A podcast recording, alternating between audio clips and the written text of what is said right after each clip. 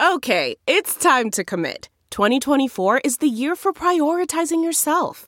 Begin your new smile journey with Byte, and you could start seeing results in just two to three weeks. Just order your at home impression kit today for only $14.95 at Byte.com. Byte Clear aligners are doctor directed and delivered to your door. Treatment costs thousands less than braces. Plus, they offer financing options, accept eligible insurance, and you can pay with your HSA FSA. Get 80% off your impression kit when you use code WONDERY at Byte.com. That's B-Y-T-E dot com. Start your confidence journey today with Byte. Delve into the shadows of the mind with Sleeping Dogs, a gripping murder mystery starring Academy Award winner Russell Crowe. Now available on digital. Crowe portrays an ex homicide detective unraveling a brutal murder he can't recall. Uncovering secrets from his past, he learns a chilling truth. It's best to let sleeping dogs lie. Visit sleepingdogsmovie.com slash Wondery to watch Sleeping Dogs, now on digital. That's sleepingdogsmovie.com slash Wondery. We're looking at a new world in which three forces are going to be competing. Money of the people, money of the state, and money of the corporations. That's a crossroads. We have to make some very careful choices. What started with Libra kicked the race towards central bank digital currencies into high gear, but the topic and implications are much bigger than that. My name is Adam B. Levine. I'm the creator of Let's Talk Bitcoin, a compulsive entrepreneur, and most recently an editor at Coindesk.com. On today's episode of Let's Talk Bitcoin, we listen in as host Andreas M. Antonopoulos takes the stage in Scotland to discuss Facebook's Libra project, announced in the days before this talk. From corporate currencies to KYC, we've got some important choices in our future, and in this riveting talk, Andreas makes the case for where our focus should be. You can find more of Andreas' talks at Unscrypted. That's Unscrypted with a Y instead of an I, where he's releasing new talks weekly from his massive trove of recorded appearances over the last half dozen years. Let's Talk Bitcoin, the show, is 100% independently owned, operated, and creatively controlled by myself and the other hosts of the show. You can find new episodes of Let's Talk Bitcoin every Sunday at ltbshow.com, on Coindesk.com, and as part of the LTB network. And a big thanks to our sponsors on this episode, Brave.com and eToro.com, who have been critical in enabling new segments and improvements coming soon to the Let's Talk Bitcoin show, now in our eighth year. Visit etoro.ltbshow.com or brave.com slash LTB to help them see the value in continuing to support the show. If you'd like to sponsor the Let's Talk Bitcoin show, send me an email at adam at ltbshow.com. Stephanie Murphy joins us now as Andreas M. Antonopoulos takes the stage.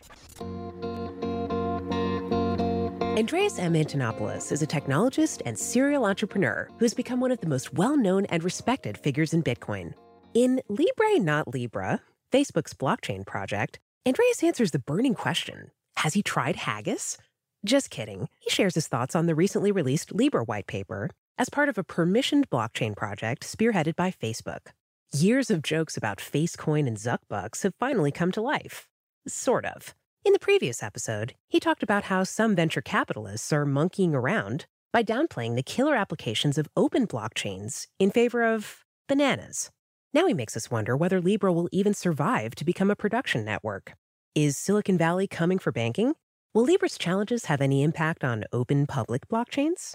This talk took place on June 19, 2019, at the Scottish Blockchain Meetup in Edinburgh, Scotland. This series is called Unscripted for a reason. All of Andreas's talks are performed without slides or notes. You can find corrections and clarifications in the podcast description. So I think you probably all are thinking the same thing. You have a burning question.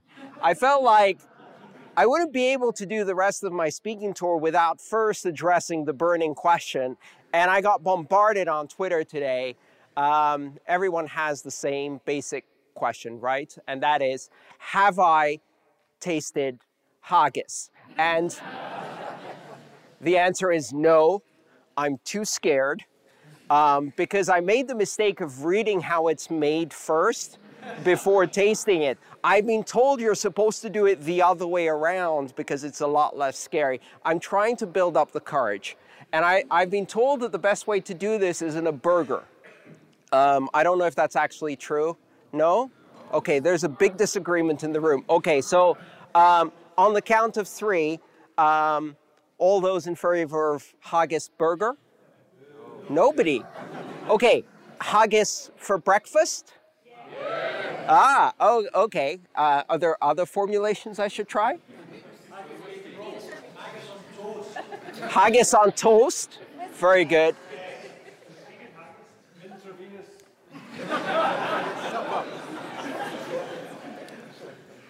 How about a corporate sponsored haggis that is pretending to be an open haggis and was launched this morning? Okay, so let's talk about the elephant in the room. And the elephant in the room is Libra.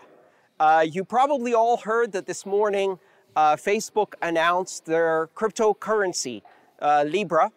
And, you know, whenever the price of Bitcoin goes down, I get calls from friends and family, and they call me up and they go, Are, are you okay? Is, is, everything okay? Um, this time, I actually got a call from a, a friend's mom to ask me if I'm okay, and the price hasn't even dropped. But just the fact that Facebook launched the cryptocurrency led to the, are you okay? You, you holding in there? Is everything okay? Do we need to airlift you out of Europe? Um, I'm okay. I'm okay. I actually talked about this probably three years ago that one day we would see this happen. And today's the day, right? So it's now happening. It's happening. But what exactly happened and what can we talk about today? So, what happened was this morning, Facebook released a white paper.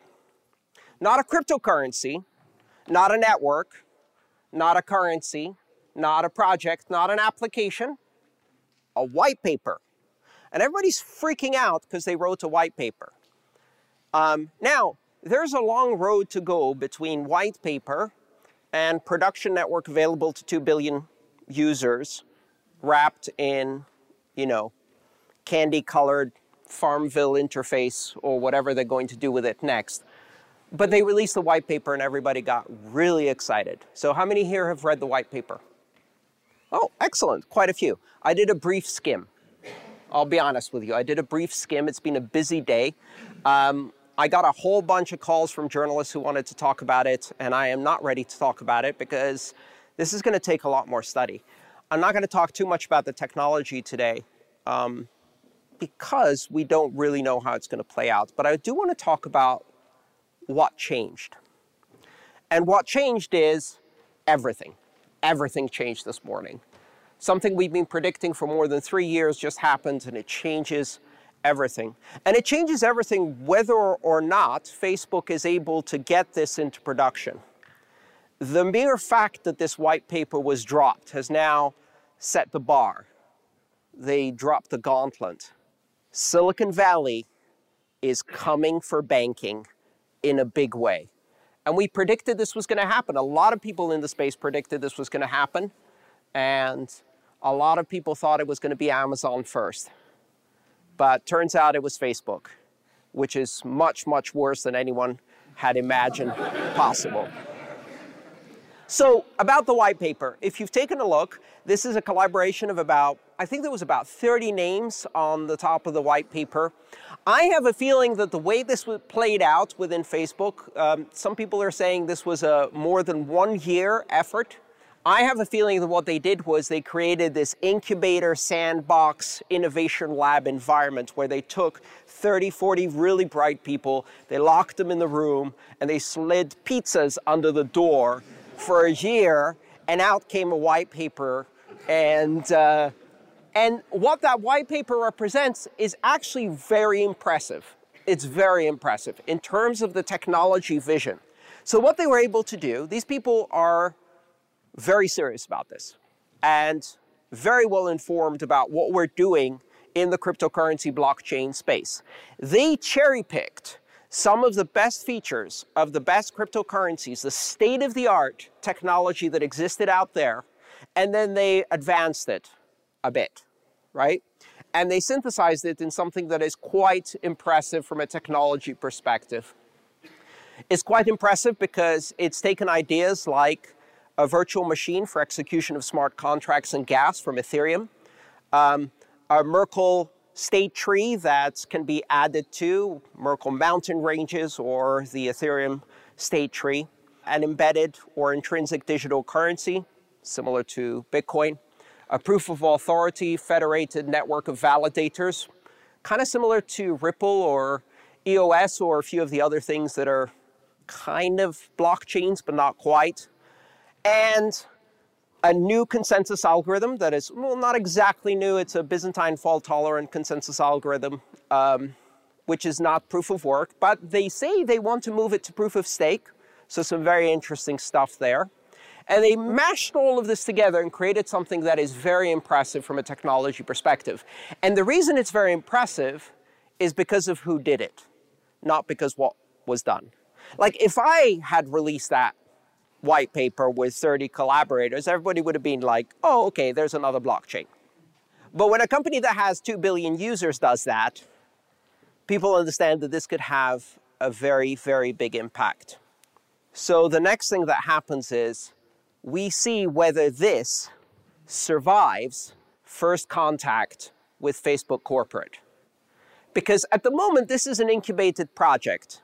It's idealistic, it's progressive, it's aggressive in its vision, it is focused on being decentralized a bit now and even more in the future, a bit permissioned now, permissionless in the future, proof of authority now, proof of stake in the future, a very progressive, aggressive vision. And that vision is going to run straight into a whole bunch of MBAs and lawyers at Facebook headquarters who are going to go, whoa. or maybe not. Let's see. It's going to be really interesting to see how much of this vision survives into deployment. And that's going to determine a lot of what happens next.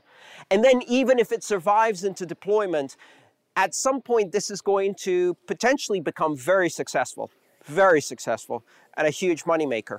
And then the MBAs are going to get very excited, right? There's some things in the white paper that are quite surprising. For example, the use of an association to segregate it from Facebook, a promise to not use the profile information on your Facebook account. Um, you have a Facebook account? I sure as hell don't. Um, the information that's in your Facebook profile and use that in collaboration with a currency, that's a no-no, right? And and so at the moment it says that information is not going to be shared, it's not going to be used for surveillance, it's not going to be used for any of these Oh, one second, sorry. Um, yes, we're sending you this very important email to notify you of changes to our terms of conditions. Please read the following 600 pages of gibberish uh, to understand how we completely remove due process and any of your privacy. Thank you very much, the Facebook team. Okay, so that, that email just came to me from the future. It was written by an MBA, and it's going to change all of those promises the moment this becomes successful. You think I'm kidding? Look at what happened to WhatsApp, right? Look at what happened to WhatsApp. The founders of that company that started with the same kind of idealistic vision, left foregoing hundreds of millions of dollars in pays and bonuses, and then said, use Signal. Use Signal. Do not use WhatsApp. If you're a dissident, if you're an activist, if you're a political operative, if your communication confidentiality is going to make the difference between you surviving or not, which means if you're any one of the millions of people who marched in Hong Kong this week, yeah, use Signal. Don't use WhatsApp. Will something similar happen? I'm a bit of a cynic. I think that large corporations have a tendency to swallow innovation and rip out all of the disruptive things and spit out something that is neutered and profit making and exploits their users because that's their obligation. Their obligation is to shareholders. But we'll see.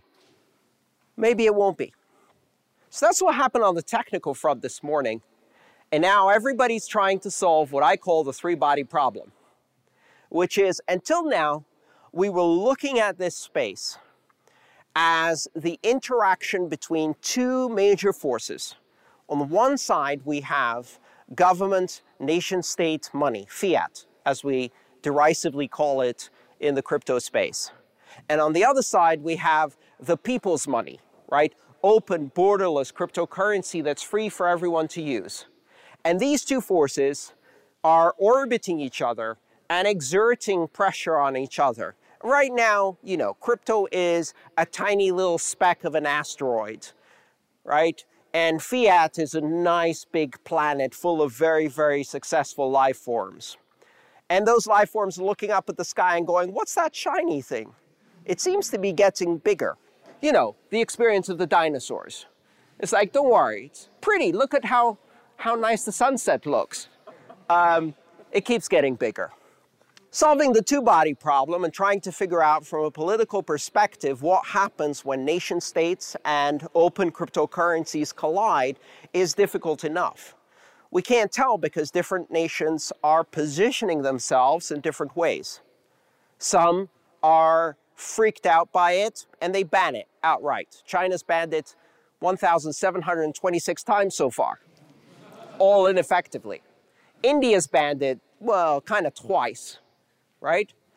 Um, Ecuador was one of the first to ban it, and just like completely.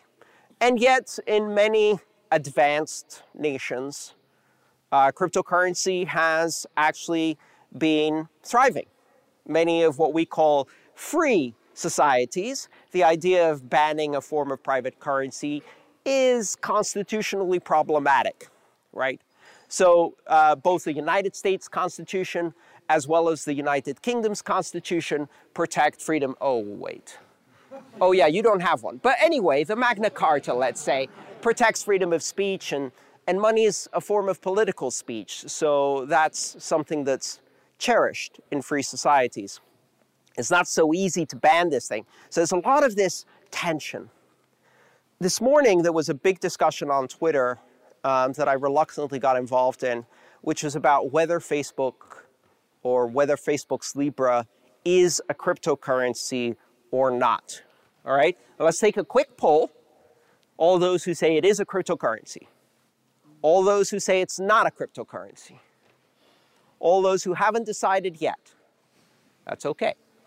Well, turns out I don't think that question really makes sense. And the reason it doesn't make sense is because Facebook's Libra is a new thing. It's a corpo currency. It's a corporate digital currency. And we haven't seen corporate digital currencies since the Opium Wars. We haven't seen corporate digital currencies since medieval feudalism and the Medici, right? So, how, how fitting that on the dawn of corporate neo feudalism, one of the leading neo feudalist corporate states super states of corporations, Facebook, the nation of Facebook, the super nation of Facebook, is launching its own currency. And things are going to get very interesting now. They're going to get very interesting for a number of reasons, but the main reason is that we now have a three point standoff. It is now money of the corporations, money of the people, and money of government. All three will exist. None of them are going away. In fact, there will be more joining. The door's been opened. Facebook is the first of the fangs. The rest of them are bearing their fangs and ready to go. FANGs, if you don't know, is Facebook, Amazon, Netflix, and Google, the billion dollar tech companies of Silicon Valley. But it's not just them because it's also Twitter and Uber and Airbnb. The era of internet currencies just opened, and Silicon Valley is coming for the banks in a way that's never happened before. Now, the bankers have been very, very comfortable until now. I went to a conference in Zurich speaking to banking executives in 2014, and I told them, listen, instead of hiring blockchain consultants, to tell you how to square the circle and undisrupt the disruption and pretend to do blockchain, you should hire a former music executive from the music industry and ask them, what did it feel like when the internet came for your industry? When did you realize that you couldn't do anything about it? And how did you feel when you started losing your entire industry to Apple? And guess what? The banks had 10 years to figure this shit out. They had 10 years to try to figure out how they're going to handle digital currencies. And just like the music industry should have made a deal with Napster.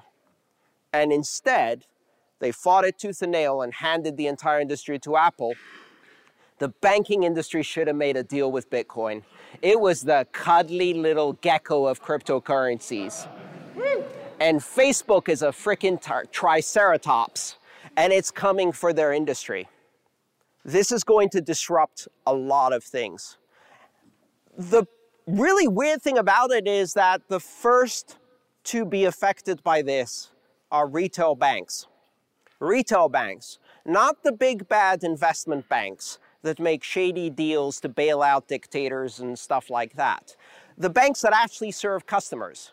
Most of the big investment banks have stopped taking checking and savings customers from the consumer cycle for the last four or five years.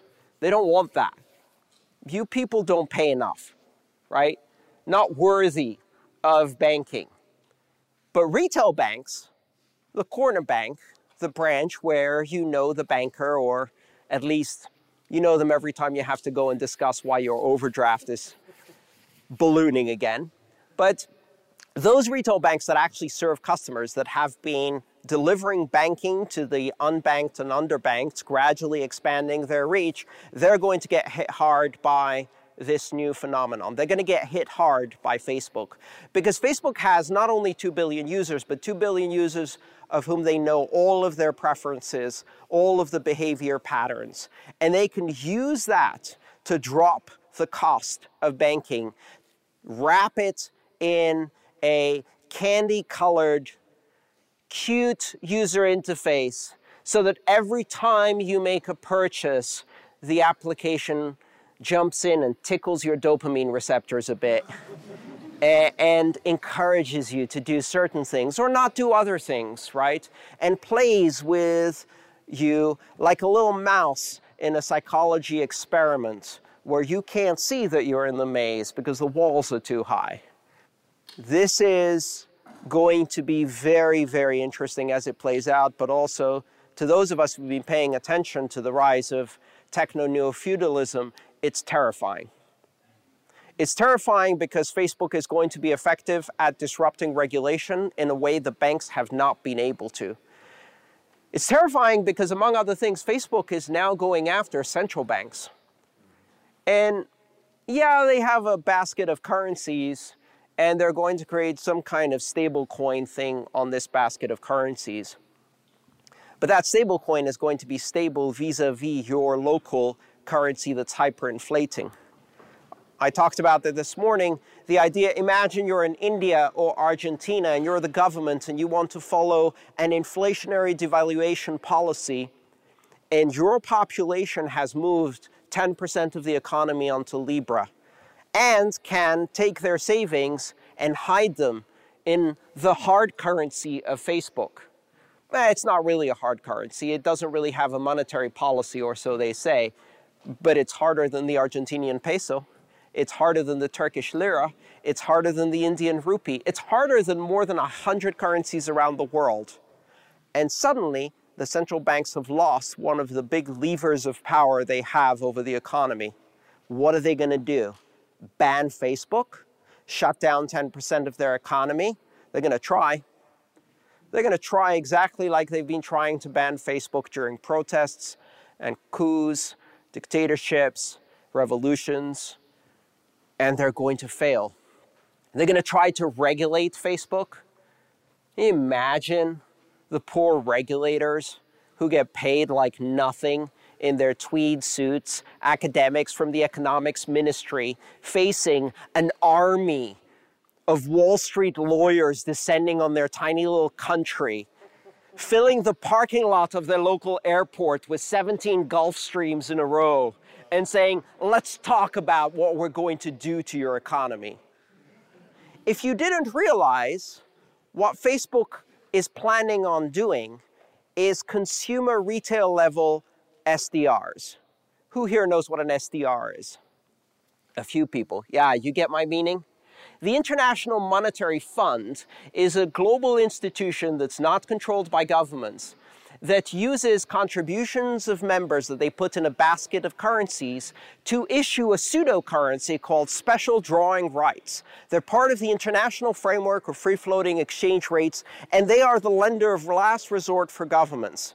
And they do so in a very predatory manner where they impose extreme neoliberal austerity on the governments that fall into their clutches and they asset strip their industries and their water plants and their railroads and their telecommunications companies. Well, guess what? Facebook's going to do that now.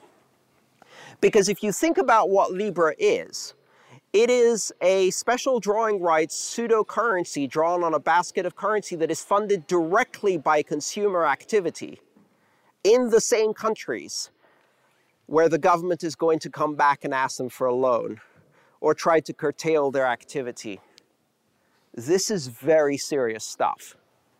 We just went post national.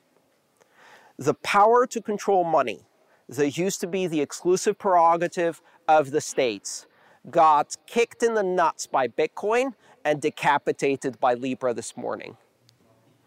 The central bank control of a monetary policy ended this morning because more and more technology companies, which currently are worth a trillion dollars, once given the ability or taking the ability to mint their own money, will radically transform their business models will use that to generate more money than you can ever imagine.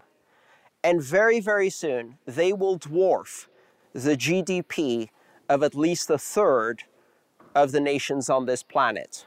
And when the IMF comes calling, most governments cower in fear, but they have no idea how much worse it's going to be when Facebook comes calling, or Google, or Apple. Maybe even Twitter can take down a few governments. Yeah, it's big enough. Why not? Pretty soon, Uber will be dictating not just to the taxi drivers, but to the local council too, maybe even the cabinet of ministers. We're looking at a new world in which three forces are going to be competing money of the people, money of the state, and money of the corporations. That's a crossroads. We have to make some very careful choices. Now, I'm hopeful. I'm hopeful for a number of reasons. I'm hopeful because they're actually going to make a contribution to the technology, whether they want to or not. I'm hopeful because they're going to introduce a billion people to the wrong kind of cryptocurrency, just like AOL introduced almost a billion people to the wrong kind of internet.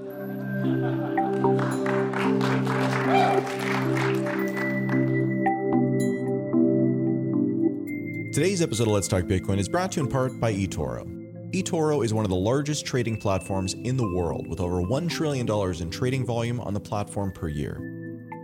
US customers can trade the most popular crypto assets with low spreads, no commission, and no hidden fees. eToro has spent more than 10 years making sophisticated trading features simple to use on any device with their intuitive app. If you're not ready to trade yet, practice building your portfolio with the eToro virtual trading feature. Best of all, you can connect with 12 million other eToro traders around the world to discuss trading, charts, and all things crypto. Create an account today at etoro.ltbshow.com. That's E T O R O.ltbshow.com. Brave is the next generation web browser that's fixing the internet, giving you unmatched speed, security, and privacy, including built in shields that block data grabbing ads and trackers. Brave gives you back control of your online data with a novel mechanism for transferring value between users, advertisers, and creators. Brave gives you the choice to opt in to view ads and earn reward tokens when advertisers pay you for your attention. You can use these tokens to access premium content and support your favorite creators. Switching to Brave is super easy. You can import your bookmarks with one click and continue to use your favorite Chrome extensions. The user experience is a lot like using Chrome, except better. And did we mention Brave is totally free? Go to brave.com slash LTB and switch to Brave today. That's brave.com slash LTB. Brave.com slash LTB and switch today. Brave. Yesterday was about big tech. Today is about us.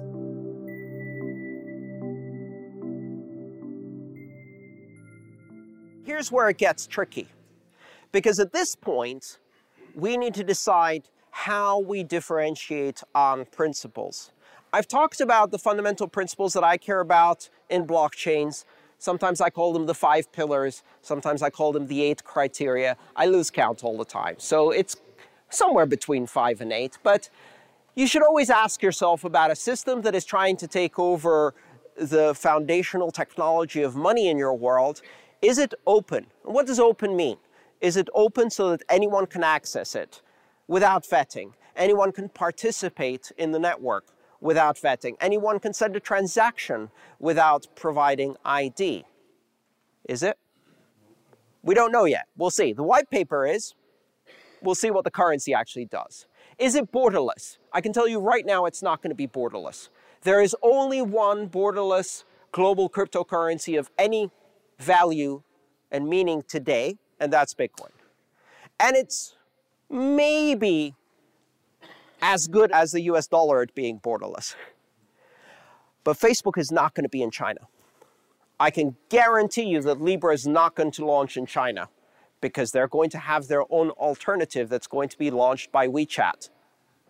And it's going to be a wholly owned subsidiary of the People's Republic of China Central Politburo. You know, kind of like Facebook is a wholly owned subsidiary of the NSA. And it's not going to launch in Russia either. Because, like hell, are they going to give up their monetary sovereignty to a dude from Silicon Valley? And it's not going to launch in a bunch of other places where there's a lot of unbanked people who actually need this. So it's not going to be borderless. In fact, quite the opposite. We've now entered the era of Cold War currency wars. The world is about to have an iron curtain drop in currencies like we've never seen before. We're going to see a fundamental split between East and West in the evolution of state-based currencies, corporate-based currencies, and open cryptocurrencies. And of the three, only open cryptocurrencies go everywhere. It's probably not going to be neutral. Neutrality requires the protocol to allow transactions from anyone to anyone for any purpose. And a lot of open cryptocurrencies do that. I very much doubt Libra can do that. Because the moment they start doing that, the subpoenas will start flying. And the most important thing about a subpoena is knowing where to serve it, right? And that's easy. They have an office which accepts service of process, and that's where they're going to send the subpoenas. Where do you send the Bitcoin subpoenas? Aha! you can send them to 127.0.0.1 colon slash dev slash null. We will process them immediately. so it's not going to be neutral. It's not going to be censorship resistant because large corporations like that that are bound by jurisdictional regulations are obliged under law to censor transactions. You cannot send a transaction on a network like that to an Iranian, to a Venezuelan, to a North Korean, or receive one from a Russian or a Chinese citizen without properly vetting who they are, who their parents are, when they were born, where they live, which companies they own, who they're related to. This happens every time you try to do a wire transfer. They're not going to be immutable. They say in the white paper they're immutable, the moment you have a transaction there that funded some abhorrent and inexcusable activity on the open, neutral, borderless network, subpoenas are going to start flying and the immutable network is going to get muted pretty damn fast. Pretty easy to do when you have a consortium of validators with no cost to modifying past history. Proof of work actually makes it impossible, even if 100% of the validators, the miners, collude, to go back and change the history without expending the same amount of energy. Which means that every day that passes, you're looking at an energy cost that increases so fast that very, very quickly, within a day or two, it's unapproachable. It's an undue burden. It's almost impossible, even if you could find and coerce all of the miners. They wouldn't be able to do it It's not won't, it's can't. And can't is much better than won't. So it's not going to be immutable. It might be auditable and transparent. We don't yet know. But if it is auditable and transparent, it's not going to be private, which means that we are probably only a few years from launch before there's a giant freaking leak and all of your financial data are belong to us. Again, right? Because if it's in the blockchain and it's stored in a transparent manner and you don't have any privacy controls, you know, the kind that criminals use, at least they're smart about using privacy, well, then what's going to happen is all of that information will be leaked. So all of your purchases will now be visible to all of your friends and family. And, you know, we probably all have a very good friend who we've made a pact with that says, look, if I get hit by a bus, I need you to get my laptop, I need you to erase my browsing history, and I need you to shred all of my bank statements before my mom gets to the house. Are we, we good? You know what I mean? Because financial privacy is a human right. Society doesn't work as a panopticon. We have secrets because we're social animals. We have secrets because that gives us the freedom to express our freaky nature. Because we all differ a bit from the expectations and conformities of society, or at least I fucking hope we do. Because if we don't, if we don't, what kind of society is that? Where you have to absolutely conform to all of the expectations of your stuck up neighbors, right? Individuality, expression, freedom is privacy. And so we don't want our financial records blasted to the world, but that's what's going to happen next. So it's going to be auditable and transparent, maybe, but not very private. This is not the kind of blockchain that I'm interested in, but more importantly, once again, as I've said many times before, we stand at a fork in the road because on the one hand we have surveillance money and on the other hand we have free, open and private people's money. And guess what's going to happen with this new currency? The path to cashless societies, the timetable for cashless societies just got accelerated. And cashless societies are nothing to celebrate. Cashless societies are societies without freedom, are societies without democracy, are societies without robustness, fragile societies without the possibility of an exit plan or of a relief valve. They're societies in which one election is the last election. You just have to get it wrong once. You just have to stay at home and say, I don't care about politics. And all of the kooky old people go out and they vote for an orange man or Brexit or some shit like that. And then you're like, what the hell happened? But in a world in which you don't have cash, it's much worse than that. Because now the government, the corporation, the payment processor can decide that you did something bad and turn off your financial future. Make it so that you can't even buy food, let alone pay your rent or your heating. You think this isn't happening? It's happening right now in Hong Kong. It's happening right now in China with the Sesame credit score system. And if you think it's not coming to a country like yours, study up on European history. 1918 through 1945. Fascinating shit. We thought the UK learned that lesson. From what I've been seeing lately, uh-uh. Trying to repeat all of those. Great. Sometimes you have to teach the lesson twice. And what are we going to do in the crypto space? We're going to start differentiating expect over the next couple of years for a lot of the crypto projects to get very, very focused about what their principles are and how they differentiate now that there's a lot of confusion. Now that we're dealing with the 18-dimensional partial differential equation of a three-body problem. Oh, everything's pulling on everything else and in six degrees of freedom. It's very complicated. Who knows what happens next? Look, Facebook went into India. Ah, India wants to devalue. Some of the Indian people are going for crypto. Others are being blocked. What happens next? Nobody knows. It's going to get very complicated.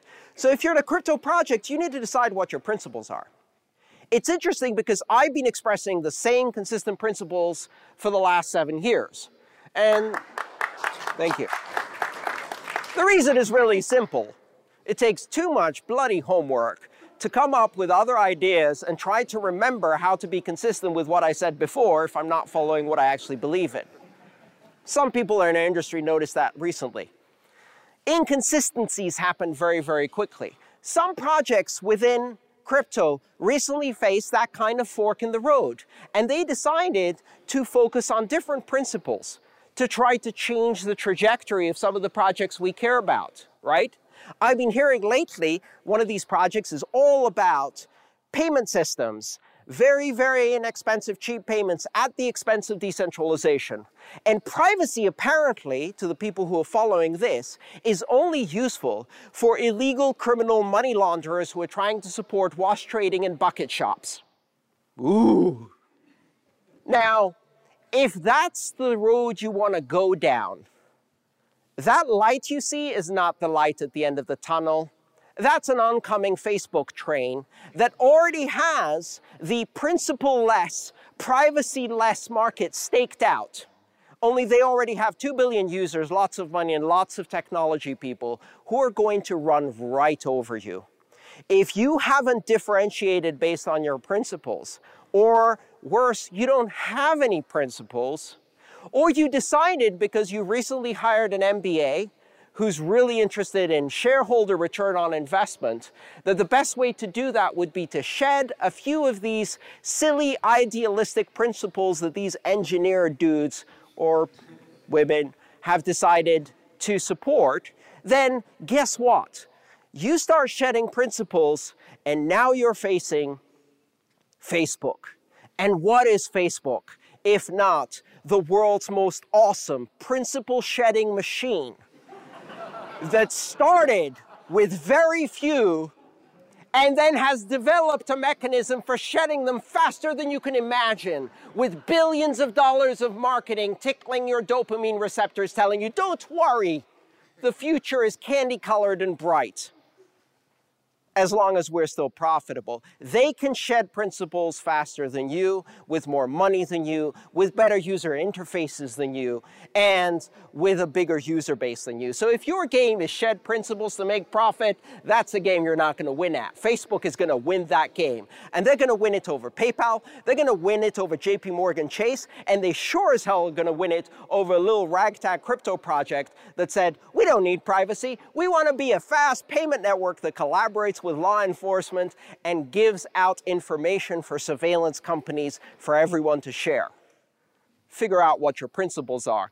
Everybody is now going to have to stop, take a breath, and figure out how to differentiate. And it's actually pretty easy. It's really, really easy.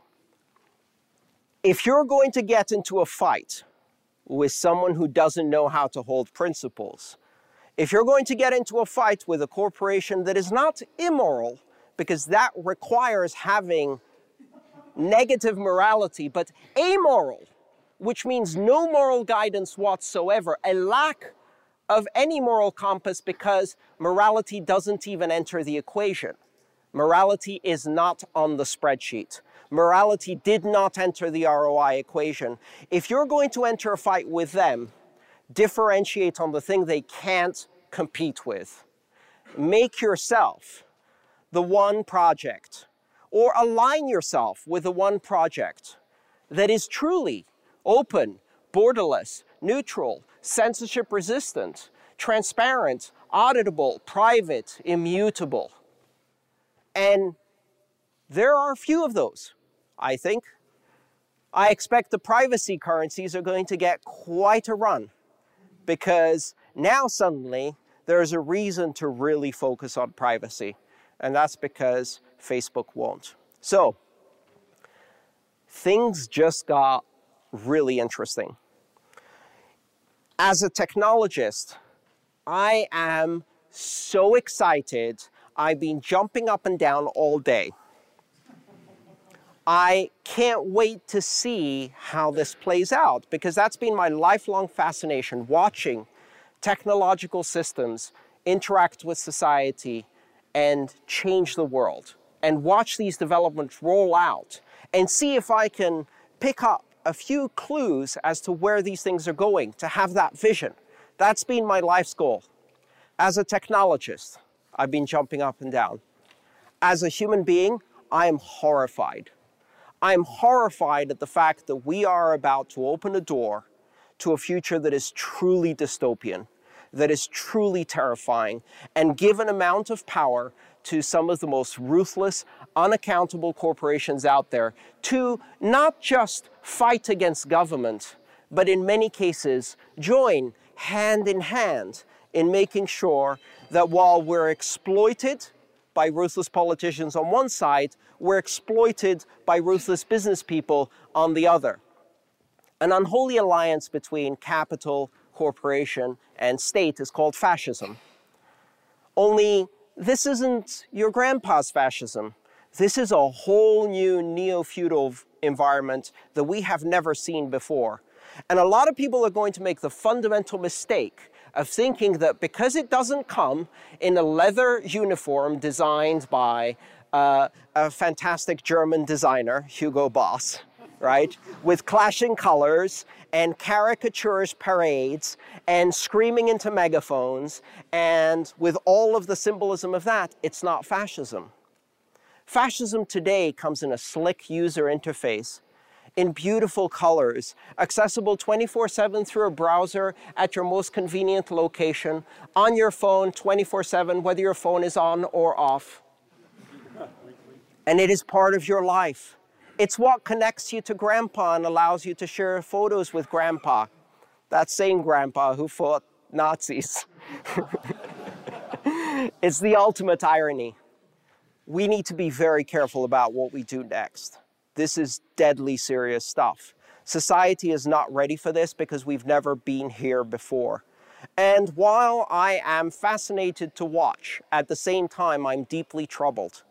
I'm not afraid because I don't think Bitcoin can compete. I'm afraid because I believe that a lot of people don't care. A lot of people will go for the easy, the convenient, the mindless, the repetitive, the seductive, the hypnotizing rhythm of a Facebook feed, and they will lose their freedom and their future. Thank you. Thanks for listening to this episode of Let's Talk Bitcoin. Today's show is sponsored by Brave.com slash and eToro.ltbshow.com. Today's show featured Andreas M. Antonopoulos with a little narration by Stephanie Murphy and myself, Adam B. Levine, as well as the live crowd and that guy with the great laugh about three quarters of the way through the show. Today's show featured music by Jared Rubens, Orphan, and General Fuzz. Production support was provided by Erica and Jessica, with sound editing by Sampy Media. Want to hear more from Andreas' trove of live talks? Check out new episodes every week at Unscrypted, that's with a Y instead of an I, or just head over to aantonop.com. And whether you're a first time listener or have been with us since 2013, we really appreciate your time and hope you enjoyed today's show. Have any questions or comments? Send me an email, adam at ltbshow.com. We'll see you next week.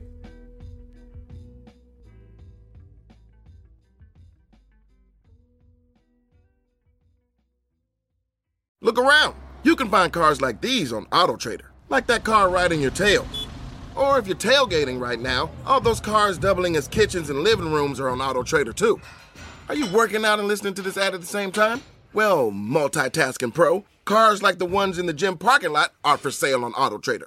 New cars, used cars, electric cars, maybe even flying cars. Okay, no flying cars, but as soon as they get invented, they'll be on AutoTrader. Just you wait. AutoTrader.